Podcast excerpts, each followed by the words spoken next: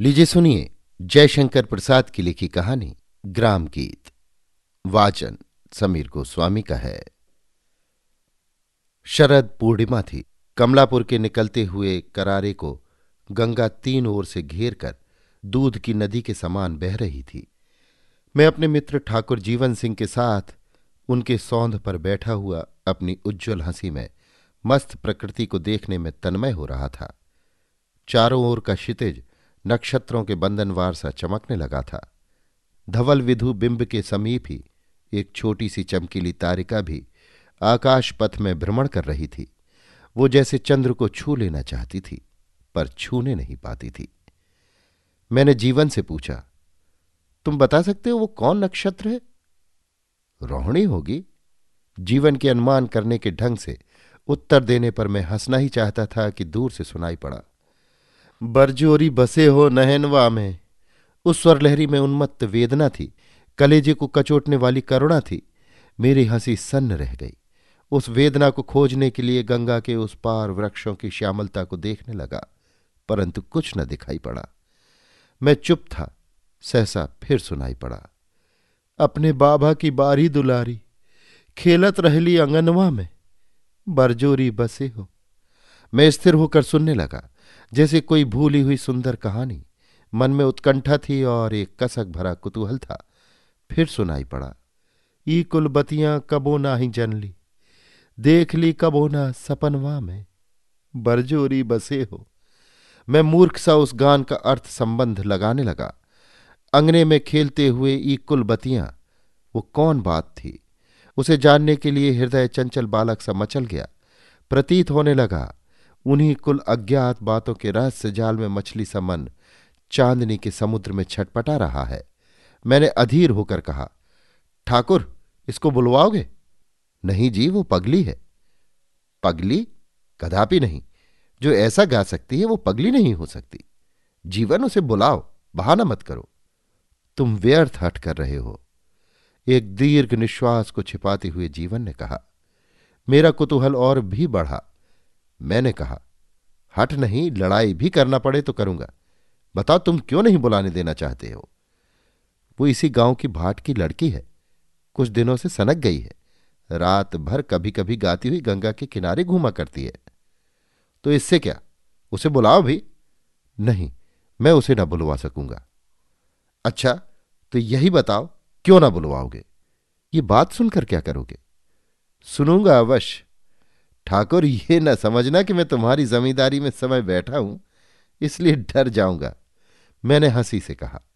जीवन सिंह ने कहा तो सुनो, तुम जानते हो कि देहातों में भाटों का प्रधान काम है किसी अपने ठाकुर के घर उत्सवों पर प्रशंसा के कवित्व सुनाना। उनके घर की स्त्रियाँ घरों में गाती बजाती हैं। नंदन भी इसी प्रकार मेरे घराने का आश्रित भाट है। उसकी लड़की रोहड़ी विधवा हो गई। मैंने बीच ही में टोक कर कहा, क्या नाम बताया? जीवन ने कहा, रोहड़ी। उसी साल उसका दुरागमन होने वाला था। नंदन लोभी नहीं है। उसे और भाटों के सदृश मांगने में भी संकोच होता है। यहाँ से थोड़ी दूर पर गंगा किनारे उसकी कुटिया है। वहाँ वृक्षों का अच्छा झुरमुट है। एक दिन मैं खेत देखकर घोड़े पर आ रहा था। कड़ी धूप थी। मैं नंदन के घर के पास वृक्षों की छाया में ठहर गया। नंदन ने मुझे देखा। कंबल बिछाकर उसने अपनी झोपड़ी में मुझे बिठाया। मैं लू से डरा था। कुछ समय वहीं बिताने का निश्चय किया। जीवन को सफ़ाई देते देखकर मैं हंस पड़ा, परंतु उसकी ओर ध्यान न देकर जीवन ने अपनी कहानी गंभीरता से विच्छिन्न न होने दी। हाँ तो नंदन ने पुकारा, रोहिणी, एक लोटा जल लिया बेटे। ये तो अपने मालिक हैं। इनसे लज्जा कैसी? रोहिणी आई। वो उसके यौवन का प्रभात था। परिश्रम करने से उसकी एक एक नस और मांसपेशियाँ जैसे गढ़ी हुई हों।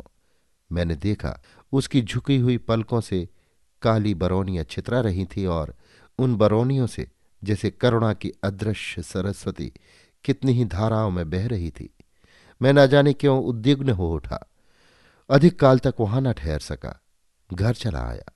विजया का त्योहार था। घर में गाना बजाना हो रहा था।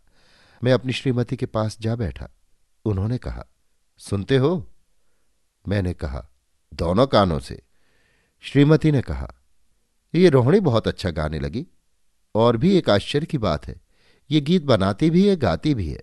तुम्हारे गाँव की लड़कियाँ तो बड़ी गुणवती है। मैं हूँ कहकर उठकर बाहर आने लगा। देखा तो रोहिणी जवारा लिए खड़ी है। मैंने सिर झुका दिया। यव की पतली पतली लंबी धानी पत्तियाँ मेरे कानों से अटका दी गईं। मैं उसे बिना कुछ दिए बाहर चला आया। पीछे से सुना कि इस धृष्टता पर मेरी माताजी ने उसे बहुत फटकारा। उसी दिन से कोर्ट में उसका आना बंद हुआ। नंदन बड़ा दुखी हुआ। उसने भी आना बंद कर दिया। एक दिन मैंने सुना, उसी की सहेलियाँ उससे मेरे संबंध में हँसी कर रही थी। वो सहसा अत्यंत उत्तेजित हो उठी और बोली तो इनमें तुम लोगों का क्या? मैं मरती हूँ, प्यार करती हूँ उन्हें। तो तुम्हारी बला से।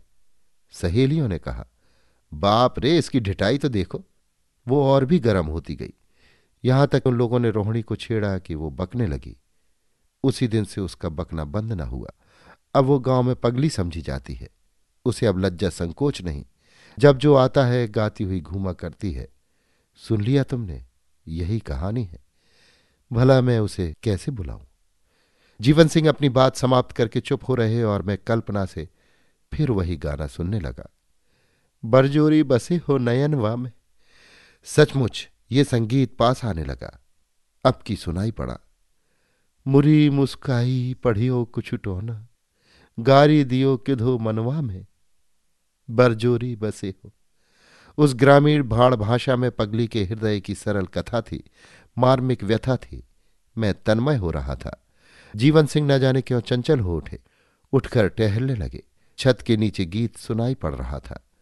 खनकार भरी कांपती हुई तान हृदय खुरचने लगी। मैंने कहा, जीवन, उसे बुला लाओ। मैं इस प्रेम योगनी का दर्शन तो कर लूँ। सहसा सीढ़ियों पर घमघमाहट सुनाई पड़ी। वही पगली रोहिणी आकर जीवन के सामने खड़ी हो गई। पीछे पीछे सिपाही दौड़ता हुआ आया। उसने कहा, हट पगली। जीवन और हम चुप थे। उसने एक बार घूमकर सिपाही की ओर देखा। सिपाही सहम गया। पगली रोहड़ी, फिर गा उठी। ढीठ बिसारे बिसरत नाही, कैसे बसूं जाए बनवा में, बरजोरी बसे हो। सहसा सिपाही ने कर्कश स्वर से फिर डांटा, वो भयभीत हो जैसे भागी, या पीछे हटी मुझे स्मरण नहीं, परंतु छत के नीचे गंगा के चंद्रिका रंजित प्रवाह में एक छपाका हुआ। हतबुद्धि जीवन देखते ही रहे, मैं ऊपर अनंत की उस दौड़ को देखने लगा। रोहिणी चंद्रमा का पीछा कर रही थी और नीचे छपाके से उठे हुए कितने ही बुदबुदों में प्रतिबिंबित रोहिणी की किरणें विलीन हो रही थीं। अभी आप सुन रहे थे जयशंकर प्रसाद की लिखी कहानी, ग्राम गीत, वाचन समीर गोस्वामी का था।